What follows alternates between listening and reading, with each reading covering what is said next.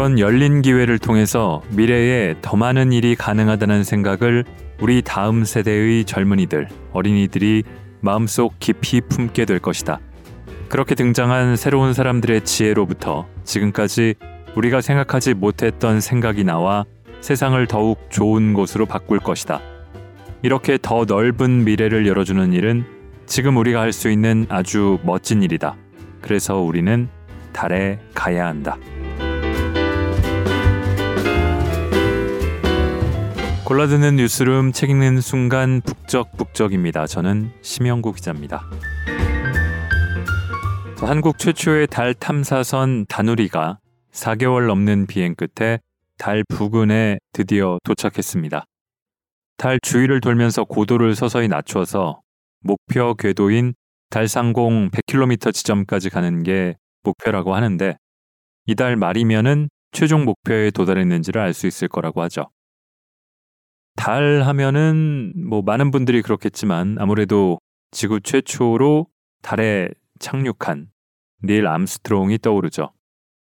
제가 태어나기도 한참 전입니다만 1969년 아폴로 11호가 달 착륙을 할 때는 드디어 지구가 아닌 다른 천체에도 인류가 첫 발을 내딛었다. 라는 데에 설레고 흥분했던 분들이 많았던 것 같습니다. 뭐 저도 간접 체험입니다만 그때 이 기록이나 그걸 회고하는 글이나 뭐 여러 가지 보면 그렇습니다. 당시에는 TV 보급도 뭐 많지 않았고 지금처럼 뭐 그거는 비교하기 좀 어려울까요? SF 소설이나 드라마, 영화가 아주 넘치게 많이 나왔거나 그러지 않았을 것 같은데 그래서 그 감격이 더욱 컸을 수 있겠다 싶은데요. 요즘에는 현실보다 더 실감나는 창작물이 많아서 그럴까요? 막상 한국에서 만든 달 탐사선이 처음으로 달 근처에 갔다는데 좀 감흥이 덜한 것도 같아요. 이 달 착륙과 관련해서 또 떠오르는 것은 미국의 케네디 당시 대통령의 연설입니다. 미소 냉전 시대에 구소련이 먼저 지구 최초의 인공위성을 쏘아 올렸고 또 유인 우주선 가가린이죠. 이 우주로 나가는데 성공하면서 미국이 뒤쳐졌죠. 미국은 유인 우주선을 달에 먼저 보내서 착륙시킨다는 당시로서는 굉장히 무모해 보이는 계획을 구상하고 실현해냅니다. 이 40대 젊은 대통령 케네디는 그때 우리는 달에 가기로 결정했다. 그것은 쉬워서가 아니라 어려워서 하는 것이고 성공하기를 원해서 한다. 뭐 그런 취지의 연설을 했는데 이 연설이 굉장히 명연설로 알려졌고 또 당시 미국인들에게는 물론이고 이후에 꼭 달이 아니라 어떤 새로운 목표를 가지고 도전을 시작하는 이들에게는 용기를 주고 희망을 갖게 하는 연설로도 많이 알려져 있습니다. 잡설이 좀 길었습니다. 그런데 이 한국 최초의 달 탐사선이 달에 접근하고 있는 이때에 맞춤한 책을 골라와서 그렇습니다. 달과 우주에 관한 그것도 자팍다식한 지식들을 가득 담고 있는 그래서 어울리는 책을 가져왔습니다. 곽재식 작가의 그래서 우리는 달에 간다입니다. 낭독을 허가해준 출판사 동아시아에 감사드립니다. 곽 작가는 공학 박사면서 또 소설과 논픽션을 다수 써왔던 작가입니다. 지금은 교수로 학생들을 가르치는 것과 작가 활동을 병행하고 있는데요. 과학 소설로 분류될 법한 소설들을 다수 썼기 때문에 이 시기에 걸맞은 책을 내지 않았나 싶습니다. 책이 출판된 시기는 다누리를 처음 발사했던 8월 즈음입니다. 저는 도착할 무렵에 읽고 낭독을 하게 됐네요. 먼저 1장, 달은 어디에서 왔을까를 읽어보겠습니다.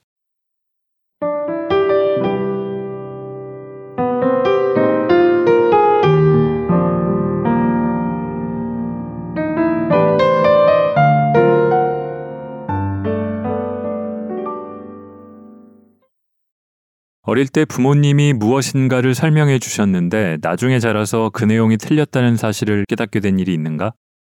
대학 시절에 만났던 선배 한 사람은 어릴 때 어머니에게 피자 위에 올라간 올리브는 먹으면 안 된다는 말을 듣고 한동안 피자를 먹을 때마다 올리브를 다 떼어내며 먹었다고 한다. 도대체 왜 그런 이상한 이야기가 나왔을까? 좀 다른 이야기도 하나 생각나는 것이 있다. 내가 어린 시절에는 텔레비전 드라마 맥가이버가 굉장히 인기 있었다.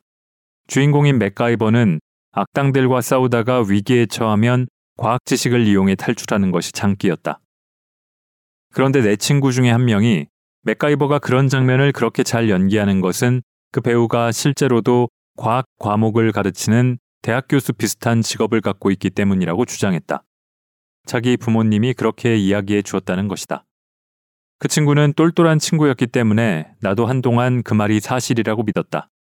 나중에 어른이 되어 인터넷에서 검색을 해보고 나서야 맥가이버 역할을 연기한 리처드 딘 앤더슨의 실제 경력은 전혀 그렇지 않다는 사실을 알았다. 하지만 왜 그런 이야기가 나왔는지 대강 짐작은 해볼 만하다. 아마 그 친구가 맥가이버를 굉장히 좋아하는 것을 보고 그 친구의 부모님께서 그렇게 되려면 공부를 열심히 해야 한다 는 사실을 심어주기 위해 그런 이야기를 하신 게 아니었을까? 그 때문만은 아니었겠지만 실제로 그 친구는 자라면서 학창 시절에 무척이나 공부를 잘했다. 나 역시 부모님이 알려주신 잘못된 지식을 그대로 믿고 있었던 경우가 있다. 지금 생각해보니 그런 것이 여러 건 있었다. 달에 관한 이야기 중에서도 선명하게 기억나는 것이 하나 있다. 초등학생 시절이었다. 어느 날 저녁, 아버지와 함께 길을 걷고 있었는데 마침 하늘에 달이 보였다. 그 무렵 나는 밤에 달을 볼 때마다 궁금한 것이 있었다. 높은 산이나 높은 건물은 옆 동네로 가거나 다른 도시로 가면 보이지 않는다. 무엇인가가 보이는 장소가 있는데 그 장소를 벗어나 다른 지역으로 가면 보이지 않게 되는 것은 당연한 이치다. 그런데 달은 왜 안 그럴까? 왜 달은 어느 동네를 가든지 항상 같은 모양으로 하늘의 같은 자리에 그대로 있는 것일까?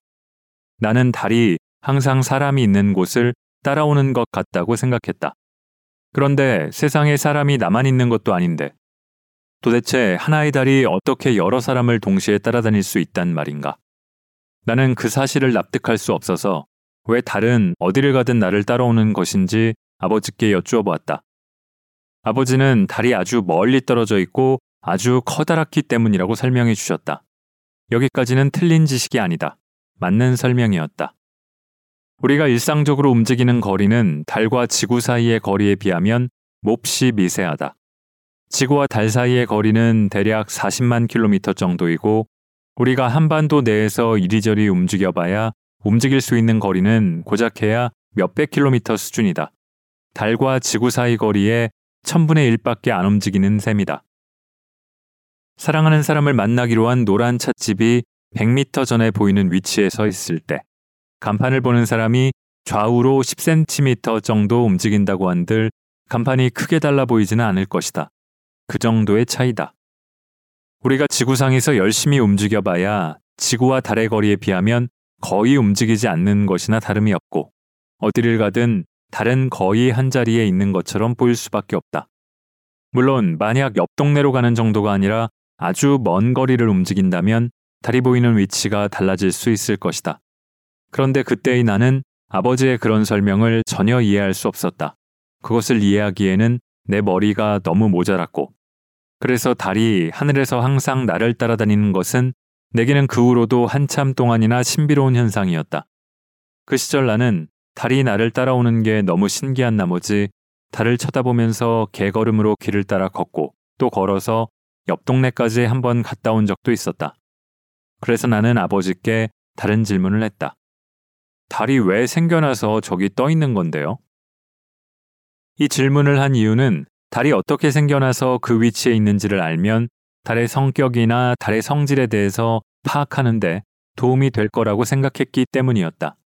그렇게 해서 달이 어떤 물체인지 좀 더 확실히 알면 달이 나를 따라다니는 이유를 이해하는 데에도 도움이 될 거라고 생각했다. 그에 대해서 아버지는 이렇게 설명했다. 아주 아주 오랜 옛날에 태양이 먼저 생겨났거든.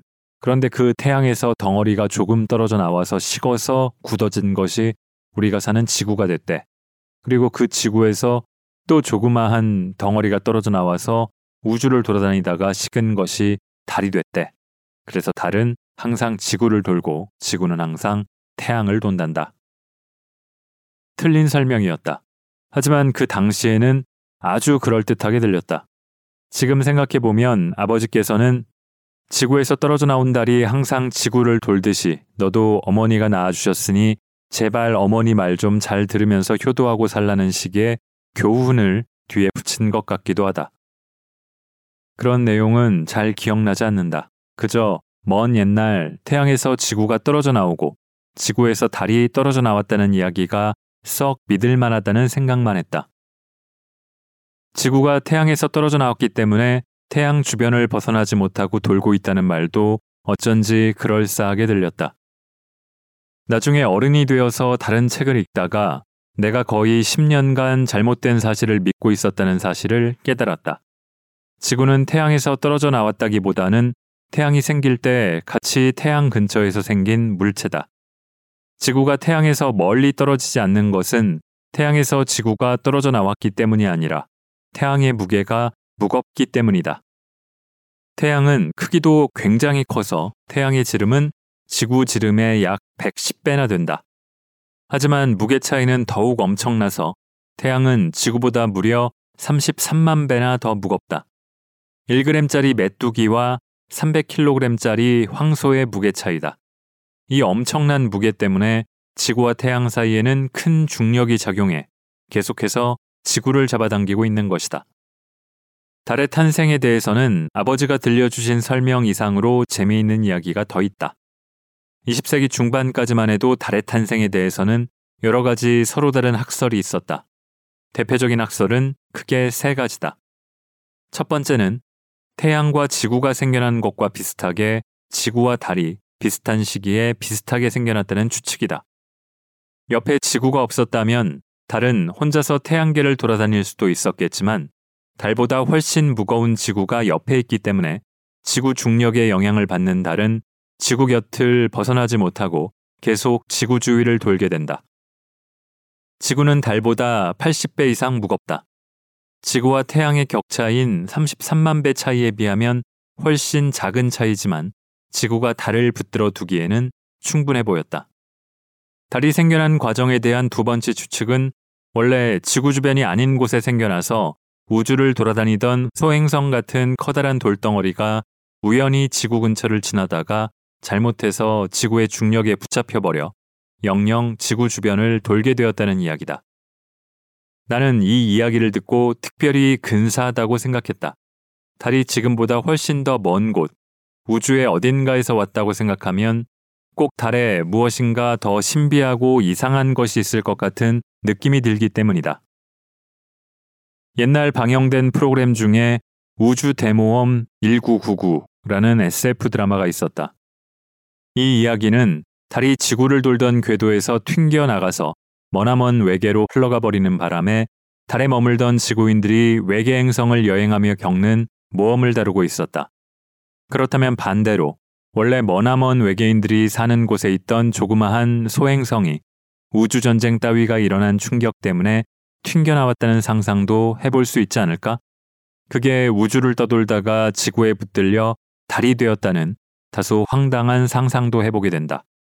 그렇다면 지금 달에 가면 외계 행성의 흔적이 남아있을지도 모른다. 이런 상상은 엄밀히 말하자면 과학의 영역이 아니지만 무척이나 재미난 공상거리다. 세 번째 추측이 바로 아버지의 설명이다. 지구가 생겨난 지 얼마 안 되었을 때 무슨 이유로 지구의 일부가 떨어져 나와서 그게 달이 되었다는 이야기였다. 그러니까 아버지도 완전히 얼토당토하는 지어낸 이야기를 들려준 것만은 아니었다. 아마 아버지가 어린 시절 신문이나 잡지에서 읽었던 이야기나 라디오에서 들은 사연 혹은 학교 다닐 때 과학 선생님이 들려준 이야기 중에 달이 생겨난 이유를 설명하는 몇 가지 학설들이 있었을 것이다. 그런데 마침 그날 내가 아버지께 달이 어떻게 생겨났어요? 라고 여쭤봤을 때 그때까지 아버지의 기억에 남아있던 이야기는 지구에서 달이 떨어져 나왔다. 라는 가장 화끈하면서도 단순한 설명이었던 듯하다. 이런 학설들은 지금은 인기를 잃었다. 대신 1970년대 중반부터 서서히 인기를 얻은 또 다른 학설 하나가 지금은 가장 가능성이 높아 보인다는 평을 받으며 사람들의 지지를 받고 있다. 그 학설은 바로 이름부터 멋진 거대 충돌 가설이다. 달의 진짜 모습과 그 탄생에 관한 사연은 현대에 들어서 과학자들이 정밀한 측정과 힘을 기울여 긴 시간 수행한 계산을 통해 밝혀졌다. 아울러 실제로 달에 탐사선을 보내고 사람을 보내 달의 흙과 돌을 관찰하고 실험한 결과를 통해 점점 더 정확히 알 수 있게 되었다. 달의 땅이 흔들리는 현상이 발생하면 그 진동이 어떻게 퍼져나가는지를 세밀하게 측정하기도 하는데 이런 방법으로 달의 내부가 어떤 성질을 갖고 있는지를 추측하기도 한다.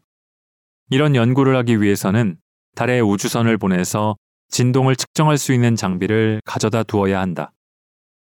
달이 무엇으로 되어 있고 어떻게 생겨났는지에 대해 연구하는 것은 결국 45억 년 전 지구를 한번 뒤엎어 놓은 태이아의 충돌에 대해 알아내는 연구다. 곧 달에 관한 연구는 결국 지구가 어떻게 만들어졌고 무엇으로 만들어져 있는가를 알 수 있는 좋은 방법이다. 또한 우주에서 가까운 곳에 자리 잡은 달과 지구의 성분과 구조를 비교하면서 분석해보면 지구의 특성에 대해서도 점점 더 정확하게 알 수 있게 될 것이다. 예를 들어 지구의 표면 아래의 멘틀에는 거대 저속도 전단파 구역 LLSVP라는 넓은 영역이 있다. LLSVP 영역은 지구 전체 멘틀 부피 중 8%를 차지하는 부분으로 2021년 3월 미국 애리조나 주립대학 연구진은 이 구역이 바로 지구에 부딪힌 테이아가 남은 조각이 덩어리져 생긴 것이라는 추측을 발표했다. 이 추측이 사실이라면 테이아가 지구와 충돌해서 달을 만들어낼 때 박살난 테이아의 일부분이 지금의 아프리카 대륙 지하 깊숙한 곳과 태평양 아래 땅속 깊숙한 곳에 묻힌 채로 남아있다는 것이다. 그렇다면 이 구역은 현재 달과 닮은 점이 많을 것이다. 즉, 달에 대한 지식이 쌓이면 지구 내부에서 일어나는 현상에 대해서도 더 많은 것을 알 수 있게 될 것이다. 그래서 우리는 달에 가야 한다. 달에 가서 달의 탄생과 달의 성질을 조사하면 그 지식으로 우리는 결국 지구의 모습을 더 명확히 알게 되어 화산과 지진, 지각 변동과 지질 현상이 어떤 이유로 일어나는지에 대해 좀 더 잘 이해할 수 있을 것이다. 지구의 땅 속에서 발견되는 여러 물질이나 현상에 대해서도 더 잘 알게 될 것이고 우리가 놓치고 있었던 문제를 깨달을 수 있을지도 모른다.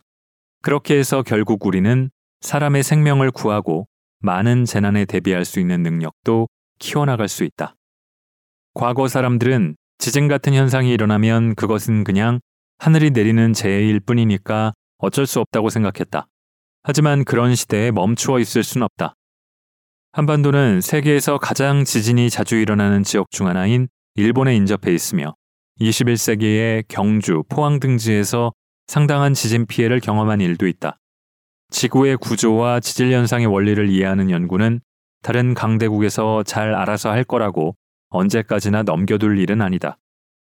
부동산에 이렇게까지 전 국민의 관심이 높은 나라에서 건물을 파괴하고 땅을 쪼개는 지질 현상의 근원을 이해하는 연구가 부족해서야 되겠나 싶기도 하다. 앞으로 우리는 지진의 위험한 지역, 화산이 일어날 가능성이 높은 시기를 찾아내는 방법을 개발해 나갈 것이다. 달에서 가져온 지식은 거기에 기여할 가능성이 충분하다. 작은 발걸음, 위대한 도약. 소련은 1950년대 말 우주 개발에서 확실히 앞서 나갔다. 사상 최초의 인공위성, 사상 최초로 우주를 비행한 사람, 사상 최초로 우주를 비행한 여성, 사상 최초로 달에 닿은 우주선, 사상 최초의 달 뒷면 촬영. 모든 기록을 소련이 쓸어가는 것처럼 보였다. 코롤요프를 비롯한 소련 우주개발팀은 이 모든 기록을 소련과 공산주의 체제의 훌륭함을 보여줄 수 있는 계기로 아주 잘 활용했다. 역시 공산주의 체제를 따르는 편이 사회를 더 잘 발전시킬 수 있는 좋은 방법이고 소련이 이렇게 훌륭한 기술을 갖고 있으니 세계 여러 나라들은 소련의 동맹이 되는 편이 좋다고 달을 향해 날아가는 우주선이 지구 전체에 대고 광고하는 셈이었다. 공산주의 세력을 적으로 보고 있던 미국 정부는 어떻게든 그런 분위기를 뒤집고 싶어 했다. 그러기 위해서는 한 방에 완전히 판을 뒤집어 놓을 수 있는 성과가 필요했다. 바닷가에 낚시하러 가서 옆에 앉은 사람이 도미를 10마리 잡는 동안 나는 물고기를 한 마리도 못 잡았다면 좋은 낚시꾼이라는 소리는 못 들을 것이다. 그런데 그러다가 갑자기 상어를 한 마리 잡는다면 아무리 다른 낚시꾼이 도미를 많이 잡아도 그날 온통 화제가 되는 쪽은 상어를 잡은 쪽일 수밖에 없다. 그리고 그 당시 미국 대통령이었던 존 F 케네디는 우주에서 상어를 잡는 방법이 무엇인지 알고 있었다. 우리는 1960년대 안에 달에 가기로 했습니다. 그리고 다른 일들도 하기로 했습니다. 그게 쉽기 때문이 아니라 그게 어렵기 때문입니다. 사람을 달에 보내서 달 위에서 걷게 하겠다는 이야기다. 1962년 9월 12일 미국의 라이스 대학에서 한 케네디 대통령의 연설에 나오는 이 대목은 우주, 로켓, 달 탐사에 관심이 있는 사람들에게 명언으로 널리 알려져 있다. 설령 케네디 대통령에 대해 높이 평가하지 않는 사람이라고 하더라도 이 명언이 우주 개발에 얼마나 많은 꿈을 불어넣어 주었는지는 부정하지 못할 것이다. 나는 이 말이 명언인 이유는 얼핏 모순되게 들리는 말이지만 진실을 담고 있기 때문이라고 생각한다. 어려운 일을 하는 것이기 때문에 그만큼 귀중한 일이라고 세상에 알릴 가치가 생기고 또 어려운 일이기 때문에 그 일을 해내기 위해 노력하는 과정에서 예상하지 못했던 방법으로 기술과 사회를 발전시킬 수 있게 된다. 1960년대 아니라면 남은 시간은 그때로부터 불과 7년 정도였다. 미국 정부는 이 일을 성사시키기 위해 어처구니가 없을 정도로 많은 돈을 쓰기로 했다. 거의 돈이 무한히 솟아나오나 싶을 정도로 돈을 넉넉히 썼다. 시간이 부족한 것이 문제이고 기술이 부족한 것이 문제이고 안전하게 해낼 방법을 찾는 것이 문제이지 돈은 아무 문제가 아닌 시대였다. 한국어 관용구 중에 돈을 많이 쓰는 것을 가리켜 돈을 퍼붓는다, 돈을 뿌린다, 돈을 처바른다 라는 말이 있다. 그런데 사람을 달에 보내기 위해 미국 정부가 아폴로 계획에 쓴 돈은 그런 정도의 언어로 말할 수 있는 범위조차 초월한다. 1969년 7월 17일 동아일보는 기사에서 아폴로 계획에 들어간 돈을 당시 한국 사람들이 많이 쓰던 500원짜리 지폐로 만들어 지구에서 달까지 가는 길에 뿌린다면 지구에서 달을 두 번 왕복하고 또 한 번 편도로 더 갈 수 있는 분량이라고 썼다. 돈을 뿌리듯이 펑펑 쓴 정도가 아니라 돈을 그냥 뿌리는 것에 다섯 배는 썼다는 이야기다. 이렇게나 돈을 많이 쓴 것은 우주선과 로켓을 금덩이로 만들었기 때문이 아니다. 각계각층에서 일하는 최고의 인재들에게 하고 있던 다른 모든 일을 접고 인생을 우주 개발에 걸어달라고 할 수 있을 만한 금액을 연봉으로 제한해야 했기 때문이다. 그렇게 해서 결국 미국 항공우주국 나사는 세턴 5 당시 한국 언론에서 흔히 세턴 5형, 세턴 5호라고도 불렀던 괴물 같은 로켓을 개발했다. 괴물이라는 말은 전혀 과장이 아니다. 세턴 5호가 개발되기 얼마 전인 1967년에 나온 한국 영화 대괴수 용가리를 보면 공룡을 닮은 거대한 괴물 용가리가 나온다. 이 영화에서 용가리는 그 크기가 당시 서울시청 건물의 두 배가 채 안 된다. 그러니 아마 용가리의 키도 50m 즈음이 아니었을까 싶다. 하지만 세턴 5호의 높이는 110m가 넘어 용가리의 두 배에 달한다. 무게는 무려 3,000톤에 좀 못 미치는 정도인데 이 정도면 티라노사우루스 같은 공룡 3, 400마리쯤을 합쳐놓은 무게다.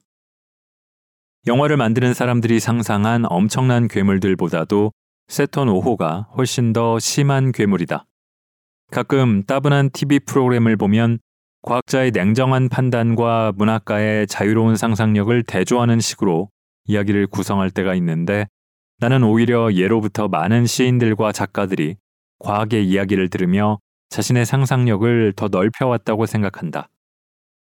세턴 5호는 소련의 세뮤르카 로켓과 함께 우주개발 역사의 길이 남을 걸작으로 꼽을 만한 로켓이다. 2020년대에 한국에서 만든 누리호 로켓은 1.5톤 정도의 무게를 지구 상공 700km 높이에 시속 27,000km의 속도로 날려주는 성능을 가지고 있다. 이 정도면 그래도 꽤 쓸만한 로켓이다. 그런데 50년 앞서 개발된 세턴 5호는 비슷한 높이로 100톤 이상의 무게를 날려보낼 수 있다. 누리호 로켓을 70번 연속으로 쏘아야 하는 것과 비슷한 일을 단 한 번에 해낼 수 있는 막강한 로켓이 새턴 5호였다. 새턴 5호 같은 로켓은 이전에도 없었으며 그 후에도 없었다. 2020년대 중반 즈음이 되면 스페이스X와 나사의 최신형 로켓 중에 새턴 5호를 능가하는 로켓이 나올 수도 있을 것 같다는 전망이 있는 정도다. 그런데 세묘르카 로켓과 새턴 5호를 비교해 보면 훌륭한 로켓이라는 점 말고도 다른 점이 많다.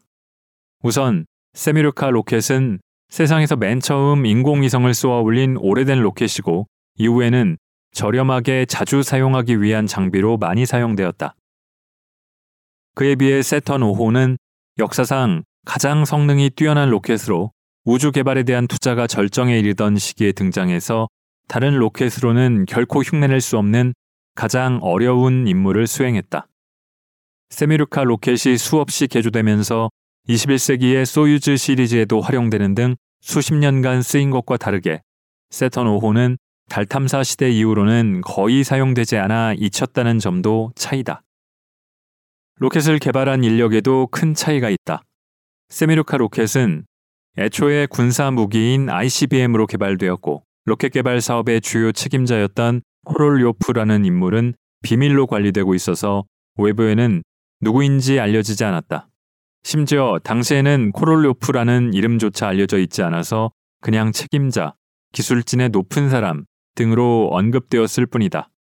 아마도 우주 개발 사업을 완벽한 홍보 기회로 활용하고 싶었던 소련 당국 사람들이 혹시 코롤로프에 대해 안 좋은 소문이 돈다든가 하는 이야기조차도 다 막아버리기 위해서 그렇게 모든 것을 숨기지 않았나 싶다. 그러나 미국의 새턴 5호는 정반대였다. 미국에서도 우주 개발 목적과 군사 무기 목적을 겸해서 로켓을 개발하는 일은 많았지만 최고의 로켓인 새턴 5호는 처음부터 무기로 사용하는 것을 고려하지 않은 민간 개발품이었다. 우주 개발을 공군이나 육군 주도로 한 것이 아니라 아예 나사라고 하는 비군사 목적 기관이 맡았다는 것부터가 기억해 둘 만한 점이다.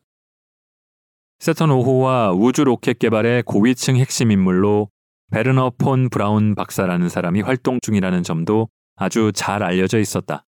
폰 브라운 박사는 전쟁 중에 독일에서 V2 로켓을 개발하고 생산하는데 많은 역할을 했던 전문가였다.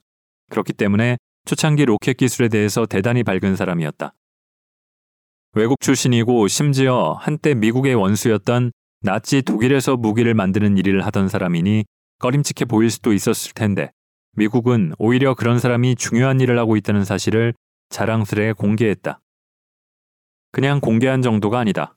1960년대 말에서 1970년대 초, 폰 브라운 박사는 로켓 기술을 상징하는 유명 인사로 활발히 활동했다. 심지어 한국에서도 폰 브라운 박사는 잘 알려진 사람이었다. 나는 1960년대 말 한국의 사기 사건 기록을 찾아보던 중에 자신이 뛰어난 로켓 기술자라고 과장하기 위해 폰 브라운 박사와 친분이 있다고 주장하던 사람이 있었다는 기사를 읽은 적이 있다. 한국 사기꾼도 1960년대에는 폰 브라운 박사의 이름을 알았다는 뜻이다. 언론의 취재 열기가 미국에서는 언제나 좀 심한 경향이 있고 모든 것을 재밌거리, 관심거리로 포장하는 할리우드가 있는 나라이기도 하니 어쩔 수 없는 일이었는지도 모른다. 그러나 결과를 놓고 보면 이렇게 모든 것을 공개하는 태도는 우주 개발과 홍보에서 굉장히 큰 도움이 되었다. 사소한 내용까지도 많은 이야기거리들이 공개되어 있고 쉽게 정보를 구할 수 있다 보니 결국 세계 여러 나라 언론들도 우주 개발에 대한 정보와 자료라면 미국 소식에 더 관심을 갖게 되었다. 나아가 로켓과 우주 개발 기술에 대해 갖는 생각도 무심코 미국 기준을 따라가는 경향도 생겼던 것 같다. 세턴 5호가 사람을 싣고 실제로 달 근처로 가기 시작하자 아폴로 계획에 대한 관심과 열기는 점차 달아올랐다. 당시 한국에서는 남북한의 분단으로 어느 나라보다 냉전이 심각한 문제였다. 그러므로 우주개발 경쟁이 한편으로는 자본주의와 공산주의의 대결인 이상 그 결말은 한국인들에게 큰 관심사인 게 당연했다.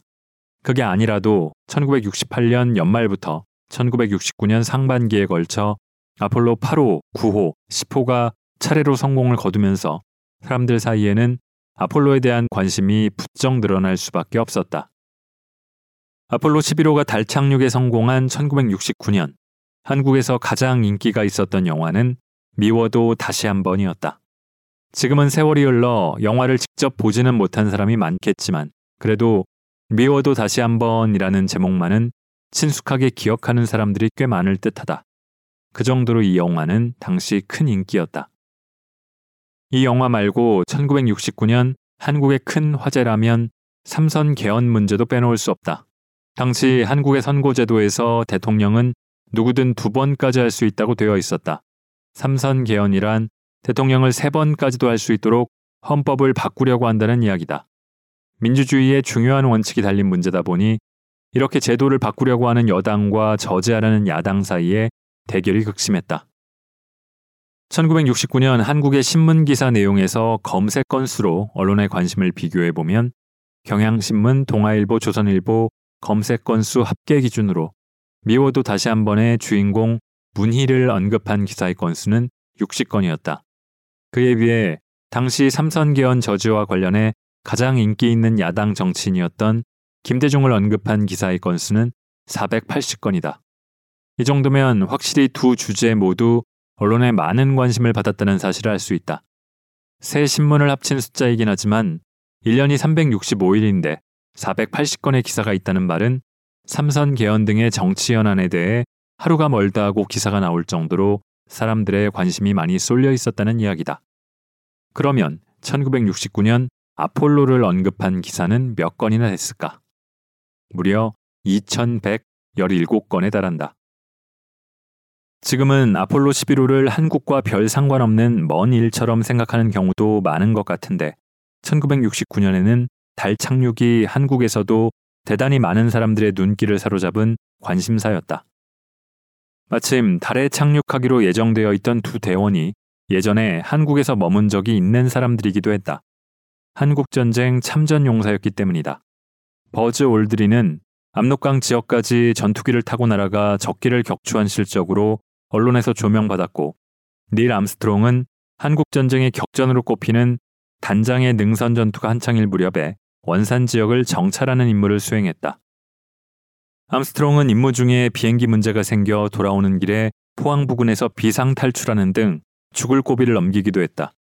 1969년이면 휴전 후 16년밖에 지나지 않은 때였으니 모르긴 해도 전쟁 중에 암스트롱이나 올드린을 실제로 만난 적이 있던 한국인도 있지 않았을까? 두 사람이 달 착륙 후 한국을 기념 방문했을 때는 우리 정부 쪽 사람들이 한국전쟁 참전 용사라는 점에 대해 감사하는 말을 전하기도 했다. 한국이 냉전의 최전선이라는 점 때문인지 미국 정부도 한국에서 아폴로 11호를 홍보하는 일에 적극적으로 나섰다. 가장 대표적인 사업이 사람들이 대규모로 모여 아폴로 11호 발사 방송을 보며 환호할 수 있도록 행사를 준비했던 일이다. 미국 대사관 주도로 미국 정부는 지금의 남산공원 근처인 서울의 남산 야외음악당에 가로 세로 6m의 커다란 화면을 만들어 두고 그 화면을 그 앞에 사람들이 모여서 구경할 수 있도록 했다.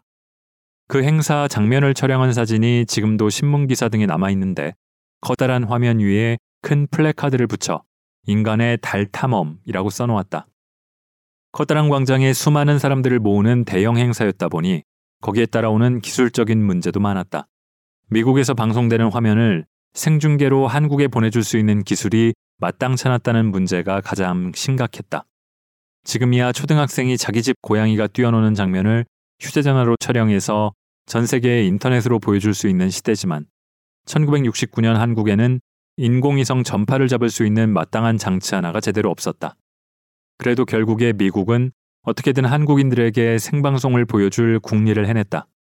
일본까지 방송이 전달되면 그 방송을 일본에서 가까운 부산 지역에서 잡고 부산에서 받은 방송을 서울의 방송국으로 보내서 전국에 다시 퍼뜨리는 방식을 택했다. 한국 시각으로 아폴로 11호 우주선 발사는 7월 16일 밤 10시 33분이었다. 과연 그 늦은 밤에 사람들이 남산 중턱까지 올라가서 한국인들이 미국 플로리다주에서 로켓을 발사하는 장면을 구경하려고 했을까? 많은 돈을 들여 생중계를 준비했는데 한국인들이 별 관심이 없어서 야외 음악당이 텅텅 비는 것 아닐까? 흔히 별 생각 없이 하는 말로 한국인은 현실적이라서 달이나 별 같은 문제에 별 관심이 없고 순수 기초과학에도 관심이 없다고 하지 않는가?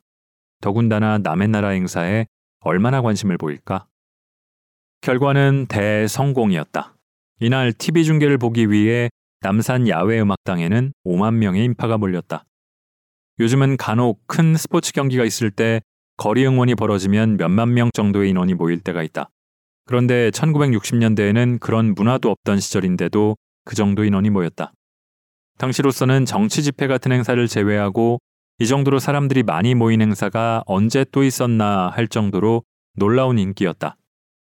저녁 무렵부터 끊임없이 아폴로 11호에 대한 이야기가 계속 나오면서 거의 밤새 아폴로 11호와 달 탐험에 관한 이야기에 모든 사람들이 들뜨는 축제 같은 분위기가 이어졌다. 1969년 한국에서 살았던 사람들은 대체로 7월의 그 며칠간을 기억한다. 나는 어머니께 아폴로 11호 달 착륙이 기억나시느냐고 여쭤본 적이 있다. 어머니께서는 중학교 시절에 친구들과 함께 TV에서 본 것이 기억난다고 말씀해 주셨다. 그 시절 어머니께서 사시던 동네에 TV를 갖고 있는 집이 거의 없었는데 마침 읍내 약국에 TV가 한 대 있었다고 한다. 약국의 약사는 이 정도 큰 행사라면 동네 사람들이 다 오다 가다 모여서 볼 만한 행사라고 생각했는지 TV를 공개해 주었다. 그래서 동네 사람들은 약국 앞에서 달 착륙 TV 중계를 보았다고 한다. 아마 주위에 그때 그 시간을 보냈던 사람에게 기억이 나느냐고 물어보면 비슷한 이야기를 해줄 것이다. 그때 그 기억이 사람들 사이에서 다 잊히기 전에 그때를 기억하고 있는 주위 사람들에게 달 착륙 때가 혹시 기억나냐고 다들 물어보고 기록해 두고 서로서로 널리 공유하면 좋겠다. 달 착륙과 같은 커다란 기술의 성과는 그 나라, 그 사회에 대한 다른 나라 사람들의 판단과 시선을 바꾼다. 그저 쇼라고 쉽게 말할 수도 있지만 나라 전체에 대한 커다란 광고 쇼로는 기술을 뽐낼 수 있는 우주 개발 사업만한 것도 없다. 그래서 우리는 달에 가야 한다. 어떤 나라가 사기와 강도가 대단히 많이 일어나는 것으로 잘 알려져 있다면 그 나라에서 생산된 상품이라고 하면 아무래도 믿업지 못한 느낌이나 우울한 느낌을 주기 쉽다. 어떤 나라가 폭압적인 정치 제도로 온통 모든 일이 뇌물을 통해 이루어지는 곳으로 알려져 있다면 그 나라의 제품도 어째 대충 눈속임으로 설렁설렁 만들었을 거라는 생각을 줄 수 있다. 한 나라, 한 사회가 갖고 있는 인상은 그 나라 상품에 대한 평판을 낮출 수도 있고 높여줄 수도 있다. 그 나라에서 주도하는 사업과 행사에 대한 기대를 낮추기도 하고 높여주기도 한다. 공동체에 대한 평가가 나빠지면 그 공동체에 소속된 모든 사람들이 손해를 보고 공동체가 좋은 인상을 갖고 있으면 구성원 모두가 어느 정도는 그 덕을 본다. 달을 탐사하고 달을 더욱 먼 미래로 살펴보기 위한 공간으로 활용하는 사회는 그만큼 훌륭한 과학기술과 미래를 앞서 나가는 활력을 갖춘 사회로 돋보일 것이다. 또한 달 탐사는 그만한 성과를 낼 수 있는 인재가 있고 그 인재들이 보람차게 일할 수 있는 조직을 갖춘 사회라는 점을 증명하는 기회가 된다. 나는 그 모든 일들이 온 세상에 꽃을 심고 벽화를 그리는 일 못지않게 우리가 속한 사회를 꾸미는 일들이라고 생각한다. 나아가 남에게 보여주기 위한 일뿐만 아니라 우리 스스로도 더 큰 희망을 같이 품을 수 있는 기회가 된다고 믿는다.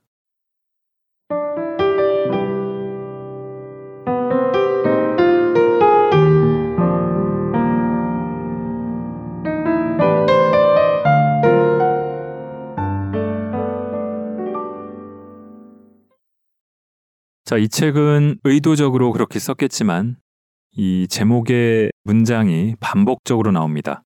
그래서 우리는 달에 가야 한다. 죠. 한 열 대여섯 번은 나온 것 같아요.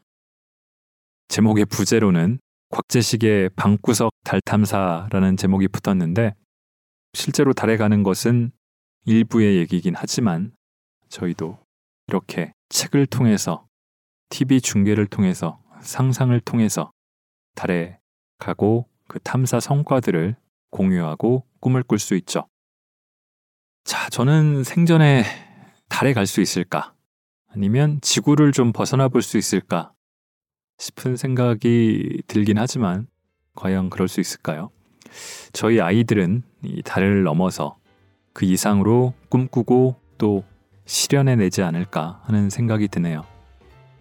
꼭 현실의 달이 아니더라도 리얼리스트가 되자. 하지만 불가능한 꿈을 꾸자. 라는 말도 떠오릅니다. 들어주신 모든 분들 감사합니다.